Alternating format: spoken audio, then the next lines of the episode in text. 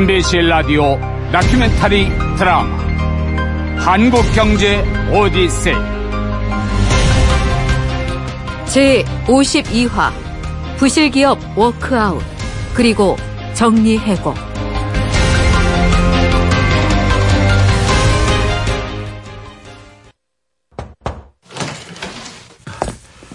찾으셨습니까, 위원장님? 금융감독위원회 출범 직전인 1998년 4월 어느 날 이현재 금융감독위원장이 서근우 구조개혁기획단 실무팀장을 부릅니다. 아, 서 팀장 말이야. 음, IMF 구제 금융의 최대 요구 조건이 고강도의 기업 구조 조정과 긴축 재정 정책이야. 알고 있습니다. 아, 그 중에서도 이 구조 조정이 문제인데 이 말같이 쉬운 게 아니야. 그래서 그런데 자네 워크아웃 제도라는 거 알고 있나? 구조 조정을 금융기관과 기업이 협의해서 진행하는 거 아닙니까? 그래. 어, 세계은행도 우리한테 런던식 워크아웃 모델을 제안한 상태라고 알고 있습니다. 그렇지. 어, 그래서 말인데 영국의 마이클 스미스라는 사람이 있어. 어, 영국 중앙은행에서 워크아웃만 전문으로 담당했던 사람이야. 그 사람 도움을 좀 받아보면 어떨까 싶은데 말이야. 그러니까 런던식 워크아웃 제도를 제대로 전수받자는 말씀이시죠? 아, 그런 셈이지.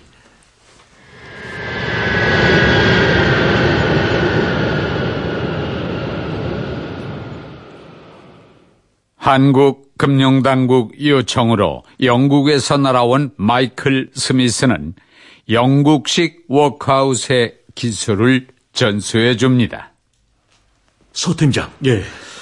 마이클의 노하우가 우리한테도 적용이 되겠던가? 예. 저 개인적으로는 만족스럽습니다. 서 팀장이 아주 마음에 드는 모양이구만. 그래. 특히 어떤 점이?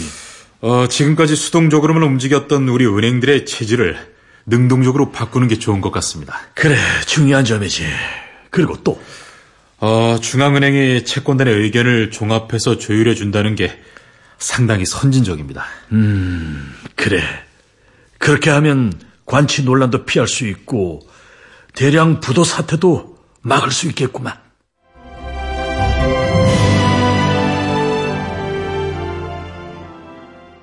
중앙은행, 즉 한국은행이 주도하는 건 좋지만 문제는 있었다. 한국은행은 영국 중앙은행인 잉글랜드 은행 수준의 신뢰를 받지 못하고 있다는 점이었다.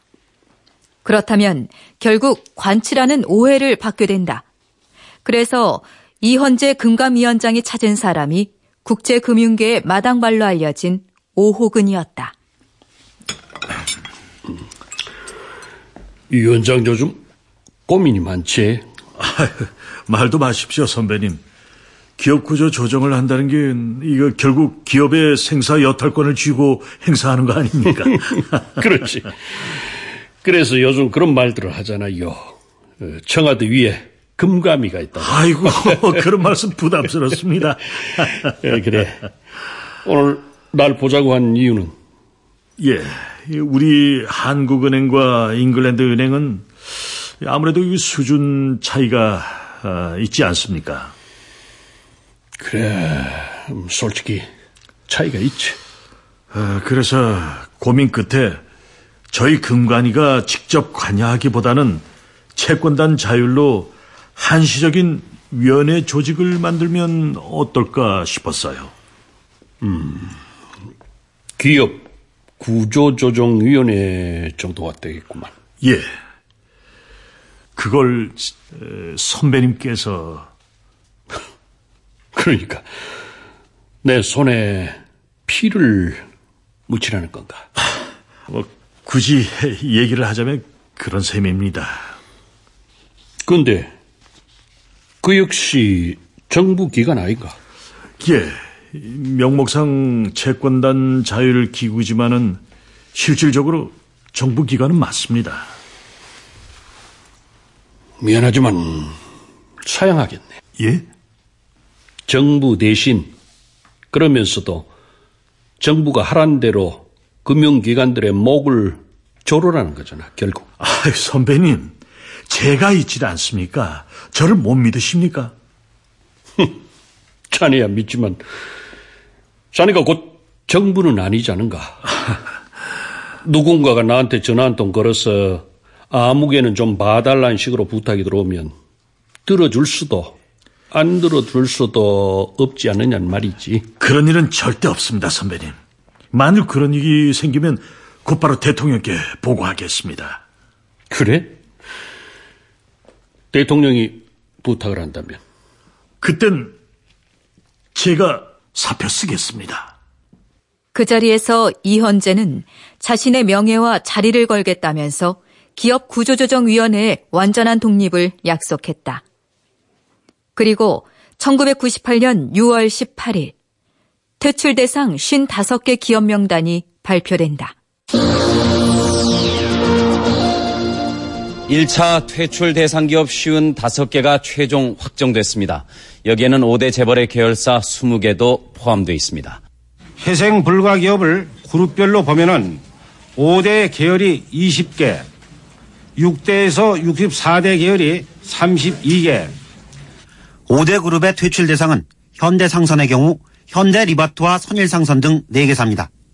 삼성그룹도 삼성시계와 대도제약 등 4개 계열사가 역시 퇴출 기업에 포함됐습니다.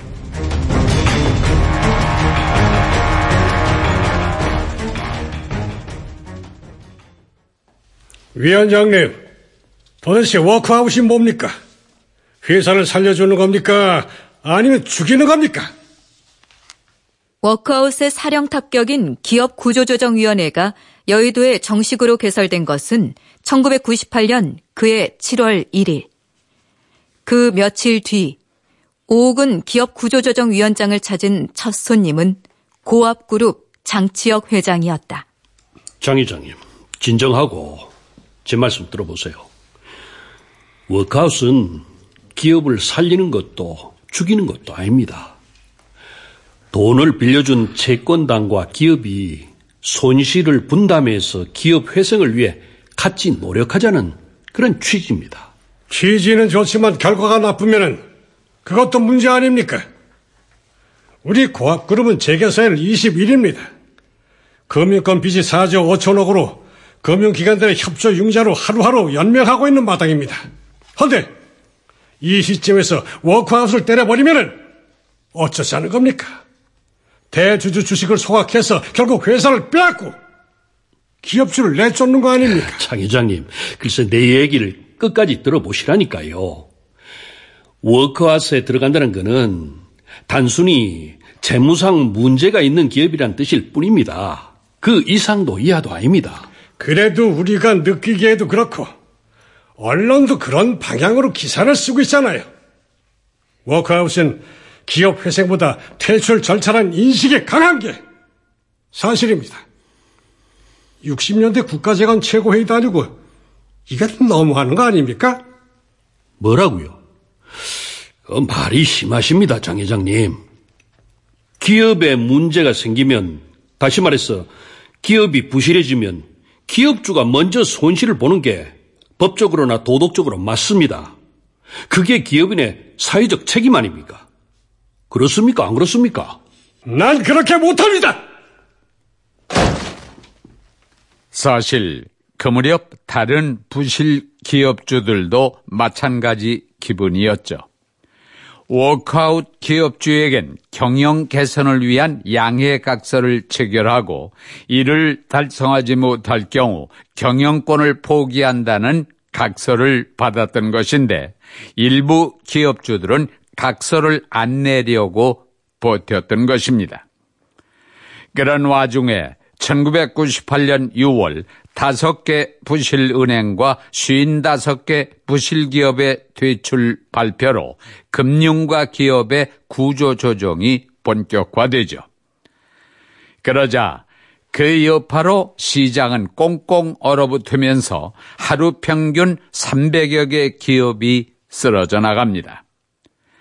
한국형 부실기업 수술법으로 불리는 워크아웃, 즉 기업 개선 작업은 이런 극한 상황에서 시작된 것이었죠.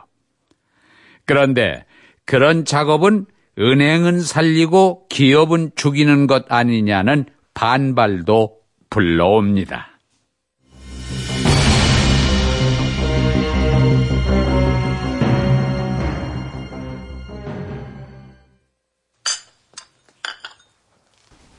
아, 김 회장님. 예. 이 워크아웃 대상 기업 좀 추려 보셨습니까? 예, 뭐 하고는 있는데 영 탐탁치가 않아요. 그래도 이 정부가 뒤에서 그 채찍을 휘두르고 있으니까 그 하는 척이라도 해야 할 텐데. 이거 이거 앞으로도 두고두고 문제가 될 거예요. 이거. 부실한 기업을 그대로 놔두면 부실을 감출 수 있지만 워크아웃에 넣으면 그 기업에 빌려준 돈을 떼일 테니 결국 우리 은행들만 덩달아 부실해지지 않겠소. 하지만 그 대세는 이미 기울어진 것 같습니다. 이 새로운 압박이 시작되었습니다. 어, 무슨 압박이요? 네, 이건 저 비밀입니다. 예? 이 금감 일을 잘하는 친구한테 들었는데 이 금융감독위원회가 조만간 이 대형 은행들에 대해서 압력을 넣을 계획이랍니다. 그래요? 아, 전 금시초문인데. 아니, 이 어떤 압력 말입니까? 그러니까 이제 이 7월 말까지 6대 이하 그룹 계열사 두 개씩 16개사, 네. 에, 중견 대기업 80여 곳을 워크아웃에 집어넣으라고 주문할 거랍니다. 예? 말이 주문이지 명령 아니겠습니까? 어이. 그래서 말인데 그 이렇게 하면 어떨까요? 뭘요? 어차피 이 부실기업 워크아웃은 대세이기 때문에 안 따를 수가 없어요. 그렇다면 이왕 따르는 거, 그 우리도 나름대로 금감위 쪽에 조건을 내걸면 어떨까요? 어이, 조건이라면? 뭐 말하자면 그 인센티브 같은 거죠.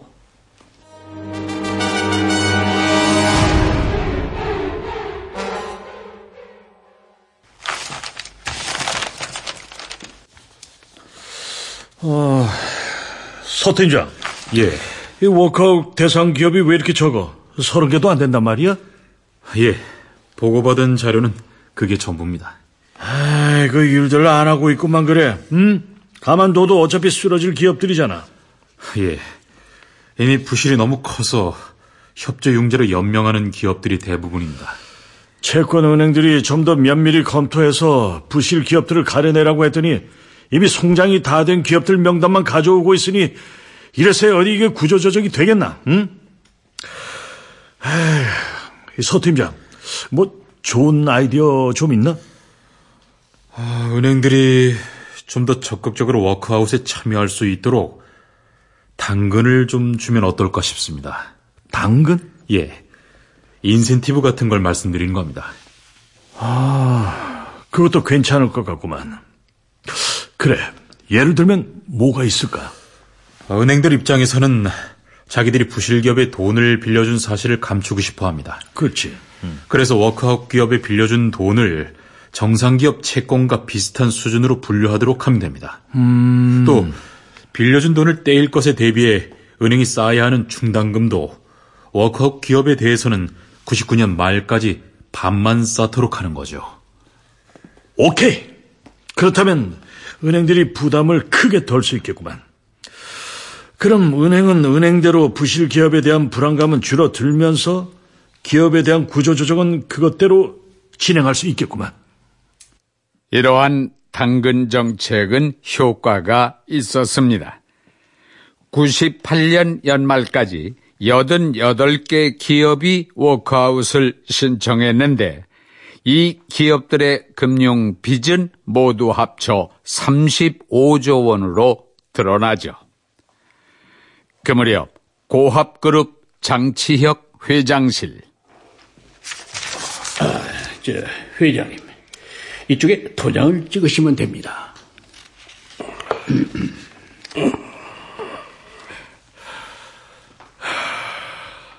이제 다 됐죠? 아, 아 아닙니다. 이건 저 경영 개선을 위한 양해각서 체결에 동의하신 겁니다.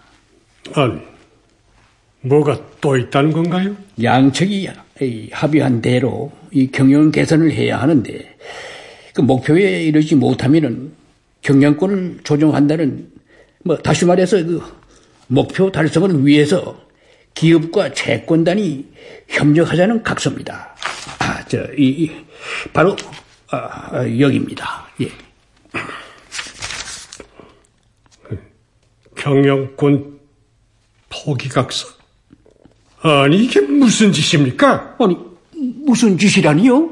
채권은행의 뜻대로 안 되면은 경영권을 빼앗겠다는 거 아닙니까?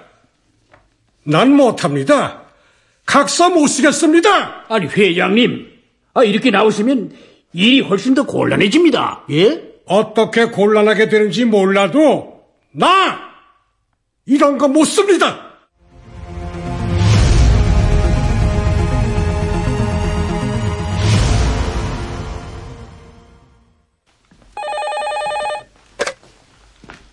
예, 금감위원장입니다. 이현재 금감위원장에게 전화를 걸어온 사람은 강봉균 정책기획수석이었다. 아, 이 위원장 고생 많죠? 아, 고생은요. 어, 그런데 어쩐 일이십니까? 어, 오늘 아는 사람한테 연락이 와서 들어봤더니 채권은행들이 시각을 좀 바꿔야 할 것 같아요. 채권은행들이요? 아니, 어떤 시각 말입니까? 채권은행들이 워크아웃 경영관리단을 선정하는데 전문 경영인을 보내서 기업을 제대로 살리는 게 아닌가 봐요. 아니면 뭔가요? 은행에서 퇴직할 사람들 자리 만들어주는 방편으로 이용되나 봐요. 아, 뭐라고요? 결론적으로 채권단이 기업들의 목조리에게만 관심이 있고 어떻게든 기업을 살려보겠다는 생각이 없는 것 같아요.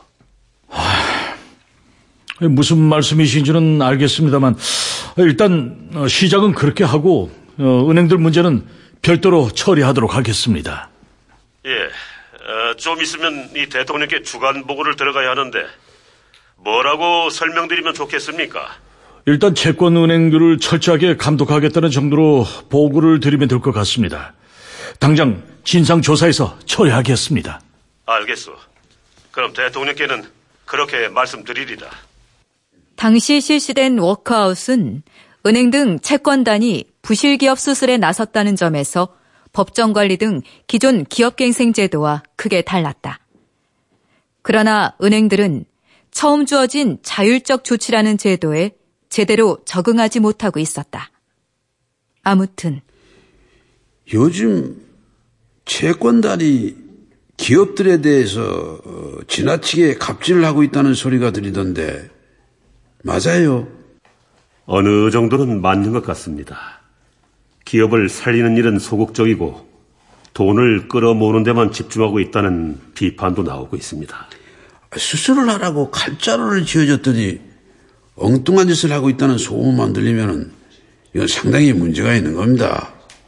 전체가 그런 건 아닌 것 같습니다. 전체가 그렇든 부분적으로 그렇든 간에 이런 얘기가 한 잠이라도 나오는 건 우리 국민의 정부의 개혁성을 까먹는 결과가 되는 겁니다. 아니, 부실 기업을 워크아웃에 넣는 것은 채권단이 주인이 돼서 회사를 살리겠다고 결정하는 것인데, 아, 그렇다면은 채권단이 제대로 주인의식을 발휘해야지요. 예. 예, 안 그래도 이현지 금감위원장하고 상의를 좀 했습니다. 음, 뭐라 그래요? 기업 구조조정에 집중하다 보니까 본인도 미처 심각성을 몰랐던 것 같습니다. 철저하게 채권단을 감독하겠다는 답변을 들었습니다. 음, 아마 음, 그래야죠. 채권단이 기업을 적당히 봐주라는 게 아닙니다. 적극적으로 기업 관리를 하되 가급적이면 매각할 수 있는 건 매각을 유도해서 기업을 살리는 쪽으로 가야 하잖아요. 기업에 밥줄을 걸고 있는 국민들이 많다는 걸 명심하세요. 예, 대통령님. 그렇게 하겠습니다. 금감위는 즉각 워크아웃 기업과 은행들에 대한 특별 감사에 착수합니다. 그 결과 은행들의 문제점을 시정하는 한편 1998년 8월 22일에는 회사 돈을 유용한 혐의로 미주실업, 진도, 신호그룹의 대주주에 대한 세무조사를 국세청에 의뢰합니다. 금감원 산하 기업 구조조정위원회는 대우 사태가 마무리되고 대량 부도 사태의 위험이 사라질 즈음인 2000년 말에 해산되죠. 이후 기업 구조 조정은 워크아웃 대신 은행별로 부실 기업을 수시로 퇴출시키는 상시 체제로 바뀌게 됩니다.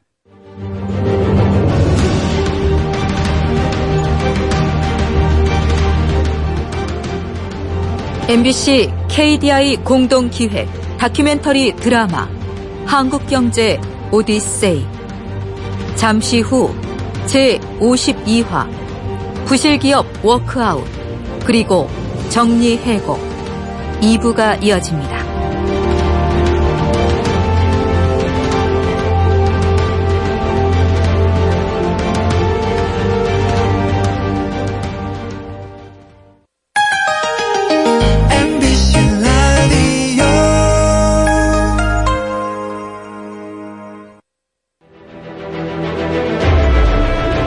라디오 다큐멘터리 드라마 한국 경제 오디세이. 제 52화 부실기업 워크아웃 그리고 정리해고 2부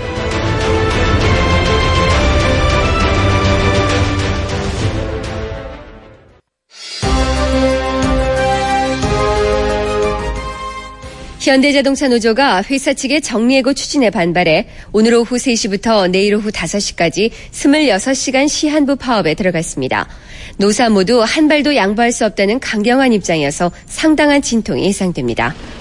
현대자동차가 어제 노동부에 제출한 정리해고 계획서에 대해 노동부의 접수증이 오늘 오전에 공식 발급됐습니다. 이에 따라 현대자동차는 한 달 뒤인 다음 달 29일부터 여유인력 4,830명을 정리해고할 수 있는 법적 절차를 모두 마치게 됐습니다. 기업의 워크아웃이 막 시작되던 1998년 6월 말 현대자동차 노조가 회사 측의 정리해고 추진에 반발해 파업에 들어갑니다. 이후 약 두 달 동안 노사는 서로 한 발도 양보할 수 없다는 강경한 입장을 고소합니다. 다녀왔습니다, 총재님. 1998년 8월 18일 오후 여의도 국민회의 당사 조세영 총재권한대행실을 찾아온 사람은 이기호 노동부 장관이었다. 아이고, 이 장관. 고생했죠. 아유, 말도 마십시오. 이 노조를 설득해보고 싶었는데, 내가 설득당하겠더라니까요. 그럴 거요. 노조란 게 원래 정치인들처럼 명분이 있어야 움직이는데, 정리해고 앞에서 무슨 명분이 먹히겠어? 예, 이 그게 문제입니다. 그래도 어찌 됐건, 정리해고는 예정대로 진행돼야 하는 거 아닌가요? 현장에서 보니까 어때요? 이 정리해고로 가긴 가야 할 듯 합니다. 이 사태를 더 끌기는 어렵습니다. 하, 결국, 우리도 강력한 명분이 있어야 할 텐데. 어, 명분은 당장 우리한테는 절실하고 절실한 국가 신용 등급입니다. 이번에 정리 해고가 안 되면 한국은 아직도 기업이 노동자를 해고할 자유가 없는 나라로 국제사회에 비춰질 겁니다. 그렇지. 결국 그랬다가는 국가 신용 등급이 더 떨어질 수도 있고. 당시 현대차는 재벌 기업 중 최초로 1,500여 명의 정리해고를 단행했다. 이에 맞서 2만 8천여 노조원은 30일째 공장을 점거하며 농성 중이었다. 이기호 장관은 전날 밤 울산 현대차 공장으로 달려가 중재에 나섰지만 실패하고 이날 상경에 당정 협의를 위해 국민회의를 찾은 것이었다. 그럼 일단 노사정위원회와 합동중재단을 파견해 보면 어떻겠소? 중재단까지요? 아, 중재단 얘기는 노무현 부총재가 낸 의견입니다. 노 부총재가 보기에는 분명히 해결할 수가 있는데 파국으로 치닫는다면서 중재단 파견을 제안했어요. 중재단이라 왜요? 문제라도 있어요? 이 정부는 노동법상 노사협정에 개입할 수 있게 돼 있지만 정치권은 불법입니다. 아, 그래요? 당은 이 선으로 물러서면 어떻겠습니까? 그건 좀 곤란해요. 아니, 곤란하다니요? 지금 핵심이 정리해고잖아요. 대상이 누굽니까? 노동자잖아요. 그리고 그 노동자들이 표를 가지고 있고. 당시 국민회의가 현대차 사태에서 손을 떼지 못하는 이유가 그것이었습니다. 결국 현대차 파업에 정부는 물론 정치권까지 말려들게 됩니다.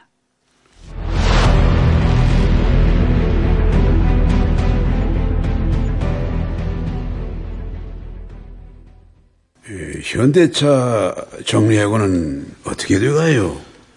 진행은 되고 있습니다만 노조의 저항이 만만치 않습니다. 정리해고자는 경영상 긴박한 상황이면 기업이 합법적으로 노동자를 해고할 수 있도록 되어 있잖아요. 아, 예. 그래서 올해 2월에 노사정위원회에서 합의를 거쳐 법제화된 것이고. 그게 이 회사 측은 경영난을 이유로 정리해고를 해야겠다는 입장이 불변이고 노조는 대규모 실업 사태를 막으려면 물러설 수 없다는 입장에서 요지부동입니다. 당시 청와대에선 현대차 사태를 놓고 거의 매일 관계 장관들이 모여서 대책을 논의했다. 국정의 핵심 사안이었던 만큼 대통령의 관심도 컸다. 이런 식으로 지지부진되면 구조조정이 불가능해져요. 불법 파업은 용납할 수 없다는 쪽으로 굳히세요. 원칙대로 미루고 가야 합니다. 왜 바로 합동중재단을 현대자동차로 보내세요. 예, 그렇게 하겠습니다.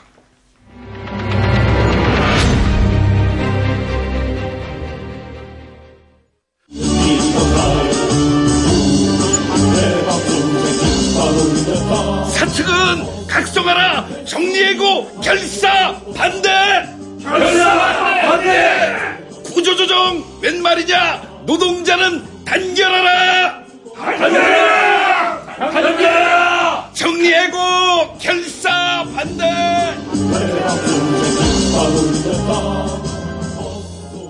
국회의원 나리들께서 여기까지 뭐하러 오셨습니까? 정부 편들러 오신 겁니까? 아닙니다. 우리는 여러분을 도우려고 온 겁니다. 이거 왜 이러십니까? 우리도 다 알고 있습니다. 아, 뭘 안다는 거예요? 정부가 공권력을 투입할 거라는 소음은 이미 파다하게 퍼졌습니다. 우리 끝까지 싸울 겁니다. 돌아가세요. 하하, 이것 보세요. 나는 당신들을 도우러 왔지 당신들 편들어 주려고 온 게 아닙니다. 지금은 정리해고 받는 게 좋습니다. 상황이 그래요. 당장 정리해고 받으세요. 규모를 최소화하더라도. 지난번에 이기호 장관도 다녀간 거 아시죠? 그때도 마찬가지였습니다. 국제사회가 보고 있으니 상징적으로 조금만이라도 정리해고를 받으라고 했지만 거절했습니다. 우리 생각이 달라진 건 없습니다. 그동안 우리 국민회의가 노동자들을 위해 많은 땀을 흘린 거 알지 않습니까? 지금은 정리해고 안 받고는 방법이 없습니다. 공권력 투입되면 피차 문제가 너무 커집니다. 당시 조세영 총재 대행을 앞세운 국민회의 합동중재단은 회사 측도 강하게 압박했다. 아, 정리 해고를 안 할 수 없습니까? 지금 저희 상황이 어쩔 수 없습니다. 국민의 정부에선 옛날식으로 노사 분규를 해결하지 않습니다. 공권력 투입 기대하지 마세요. 노조가 공장을 불법 점거하고 있습니다. 공장이 안 돌아갑니다. 아니, 이런 상황에서 아무런 조치를 안 하면 정부 역할은 과연 뭡니까? 합동중재단이 나섰지만 노사합의는 좀채 이뤄지지 않았다. 그러자 재계와 경제부처에선 정치권이 개입하는 바람에 사태 해결이 지연되고 있다는 비난이 쏟아졌다. 결국 반전이 필요했다. 중재단은 새벽에 노조 집행부를 따로 만났다. 도대체 문제를 해결하자는 겁니까? 어쩌자는 겁니까? 저희도 물러설 곳을 만들어주고 밀어붙여야지. 이런 식으로 들어오시면 어쩌자는 겁니까? 글쎄, 이렇게 버티기만 하면 우리 중재단도 어쩔 수가 없어요. 어쩔 수가 없다면요? 당과 청와대에서 철수 지시가 내려올 수도 있습니다. 철수 지시가 내려온다는 건 무슨 말입니까? 우리 같은 사람은 뒤로 빠지고 몰라서 묻는 겁니까? 아니 그럼 결국 공권력 투입한다는 얘기입니까? 그렇게 되겠죠. 그러니 큰 틀에서 노조가 정리해고를 받는다는 발표라도 해주세요. 실마리는 거기서부터 잡을 수도 있어요. 믿어도 되는 겁니까? 우리가 여기까지 내려왔을 때는 그 정도 믿음은 주고 싶어서 온 거예요. 알겠습니다. 상의해 보겠습니다. 정말입니까? 감사합니다.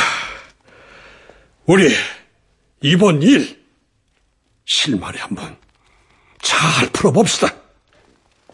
결국 노조의 동의를 얻어냈다고 판단한 중재단은 몇 시간 뒤 노조가 정리해고를 비롯해 중재안을 대체로 수용할 의사를 밝혔다고 전격 발표한다.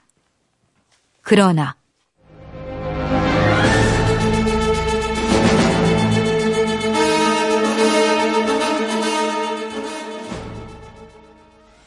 뭐야 이거? 도대체 정치인이란 사람들은 문제를 해결하는 사람들이야, 만드는 사람들이야. 중재한 내용이 뭐야? 구체적으로 말해봐. 아, 예. 어, 일단 1,500여 명이던 정리해고 규모를 250명에서 300명으로 줄입니다. 그리고 아, 대신 고용 안정기금 설치 운영, 노조 집행부에 대한 고소 고발과 손해배상 소송은 처리한다는 내용입니다. 이거 너무하잖아. 우리 목만 조르는 거 아니야 이거? 예, 회장님 맞습니다. 진짜 정부가 상상도 못할 정도로 노조 편향적입니다. 이거 어떻게 하면 좋을까요? 우리가 즉각 반발해봐야 우리만 깨질 것이고. 아, 예, 그건 위험할 것 같습니다. 그렇다면 이 내용 모든 기업 관련 단체에 다 돌려. 예? 그 전경련, 대한상의, 무역협회, 중소기업 중앙회, 경영자 총협회까지 경제 5단체에 알려서 좀 도와달라고 해. 그러자 경제 5단체는 즉각 중재단 활동에 반대하는 공동 성명을 냅니다. 노조의 불법 파업에 대한 공권력 투입의 부담 때문에 시작된 중재단의 개입이 타결만 중시한 채 원칙을 무시했다. 합의를 강제하는 것은 또 다른 불법쟁이를 일으킬 가능성이 크다. 따라서 대통령은 이런 재계의 반발에 눈 감을 수만은 없는 처지였죠. 즉각 치안을 맡고 있던 이강래 정무수석을 호출합니다. 카카, 부르셨습니까? 이 수석은 요새 현대차 사태를 어떻게 봐요?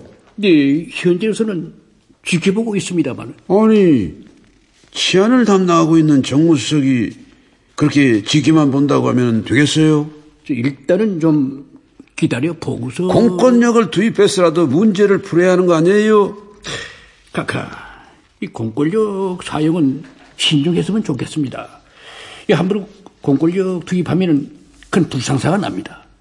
대바로 해결할 가능성이 있으니까 뭐 기다려 보시는 게 좋겠습니다. 어, 이 수석은 음, 자꾸만 기다려보라고 하지만은 다른 사람들 의견은 안 그래요. 어떻게든 현대차 사태를 빨리 풀어야 한다는 의견이 압도적이에요. 예, 예, 잘 알고 있습니다. 이 다양한 채널로 다른 의견도 들으시겠지만은 전 각하를 위해서입니다. 어이, 나를 위해서라니 무슨 말이에요? 이수석, 이 문제 해법은 나를 위해서가 아니고 나라 전체의 경제를 위해서 나와야 되는 거예요. 예, 그런데 저 공권력이 투입되면 대통령께서 치명상을 입을 수도 있습니다. 자칫 그 노동계를 탄압하는 대통령으로 비춰질 수도 있습니다. 그건 결국 국민의 정부가 치명상을 입는 것이고 이 국제사회로부터 신뢰를 빼앗기는 결과를 가져올 수도 있습니다. 음, 음. 그래서 반대를 한다. 예, 예, 예. 적어도 지, 지금은 그렇습니다. 그렇게 청와대는 공권력 투입을 신중하게 보고 있었지만 정작 울산 현대차 현장에선 중재단이 사측을 계속 압박하고 있었다. 본부장, 예. 공권력 투입은 아직이야? 현재로선 그렇습니다. 음. 예, 언제가 될지도 가늠하기 어려운 상황이고요. 아, 이거 답답하고만 이거. 그 중재단은 뭐래? 노조가 중재안을 수용했으니까 음. 우리 경영진이 답할 차례라고만 계속 압박하고 있습니다. 재협상이 언제야? 아, 내일입니다.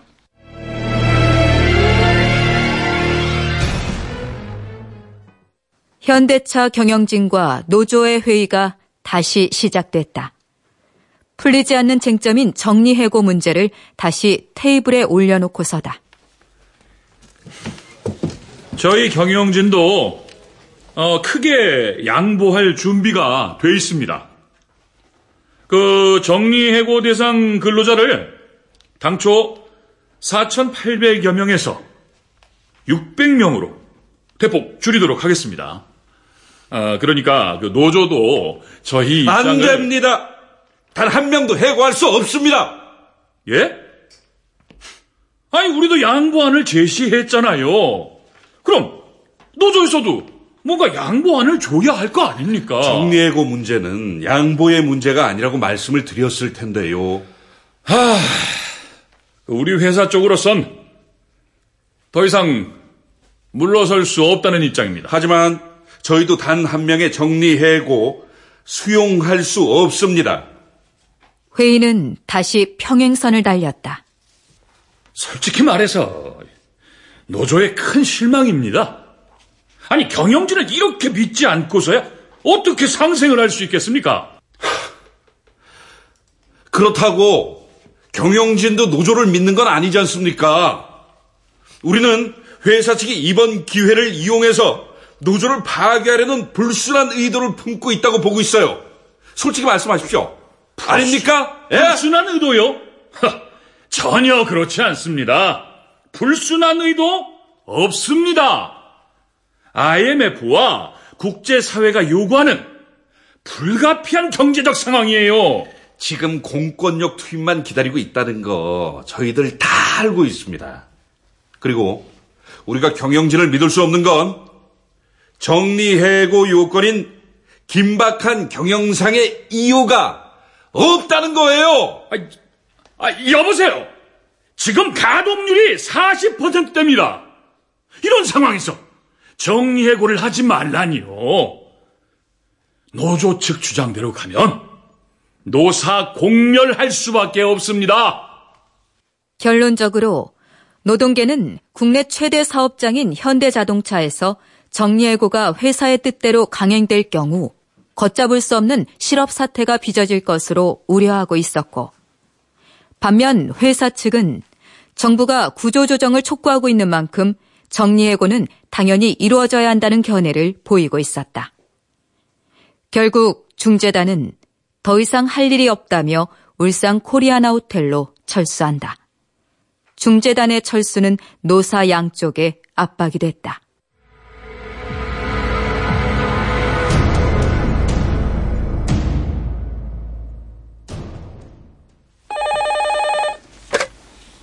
에, 여보세요. 노동부 장관입니다. 카카. 아, 이 장관. 잘 돼가요. 예, 카카. 좀 전에 타결됐습니다. 에, 그래요. 예. 어, 이 협상에 실패하면 공권력 투입밖에 없다면서 중재단이 철수했는데 노조가 더 이상 버틸 수 없다고 판단한 것 같습니다. 아, 그래서 정리해고는 277명으로 확정하되 1261명은 1년 6개월 무급휴직 그리고 손해배상 소송 취하 그리고 2년간 정리해고 자제 정도로 최종 합의했습니다. 음, 예, 어쨌거나 해고자가 나온다는 건 예, 가슴 아픈 일이에요. 아, 예, 그렇습니다. 아, 그렇지만 다행히 정리해고자의 절반인 134명이 식당 아줌마들이십니다. 음, 그래요. 근데 어째서 다행이에요? 아, 예.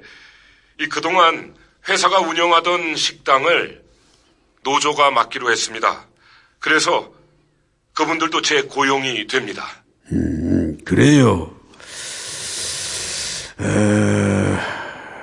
근데 노조가 정리해고를 받아들인 것은 의미가 있지만은 정치권이 지나치게 개입한 점은 유감스러운 일이에요. 아, 예. 앞으로 시정돼야 할 것입니다. 그러나 그러한 협상을 두고 외국 투자자들도 나쁜 평가를 내놓았습니다. 정치권의 개입으로 정리해고가 사실상 저지된 나쁜 선례로 봤던 것이죠. 게다가 협상이 마무리되고 열흘 뒤인 1998년 9월 3일 새벽 6시 아산 사업장 등 전국의 만도기계 7개 공장에 경찰 1만 4천여 명이 투입됩니다.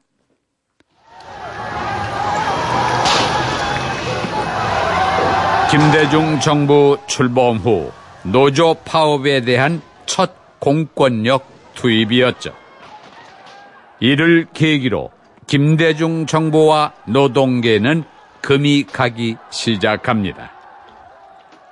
그리고 이런 관계는 이른바 IMF 졸업 때까지 계속됩니다.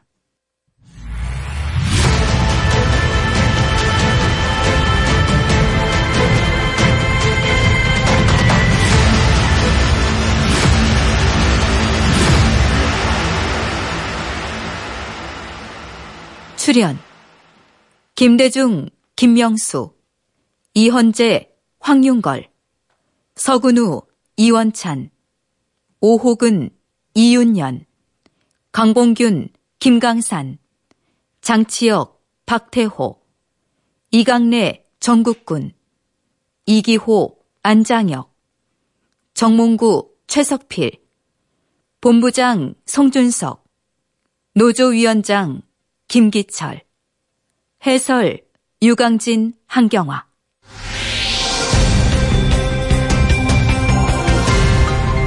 MBC KDI 공동 기획 다큐멘터리 드라마 한국 경제 오디세이. 제 52화 부실기업 워크아웃 그리고 정리해고. 극본 조수연 기술 박규석 음악 효과 차석호 연출 이순곤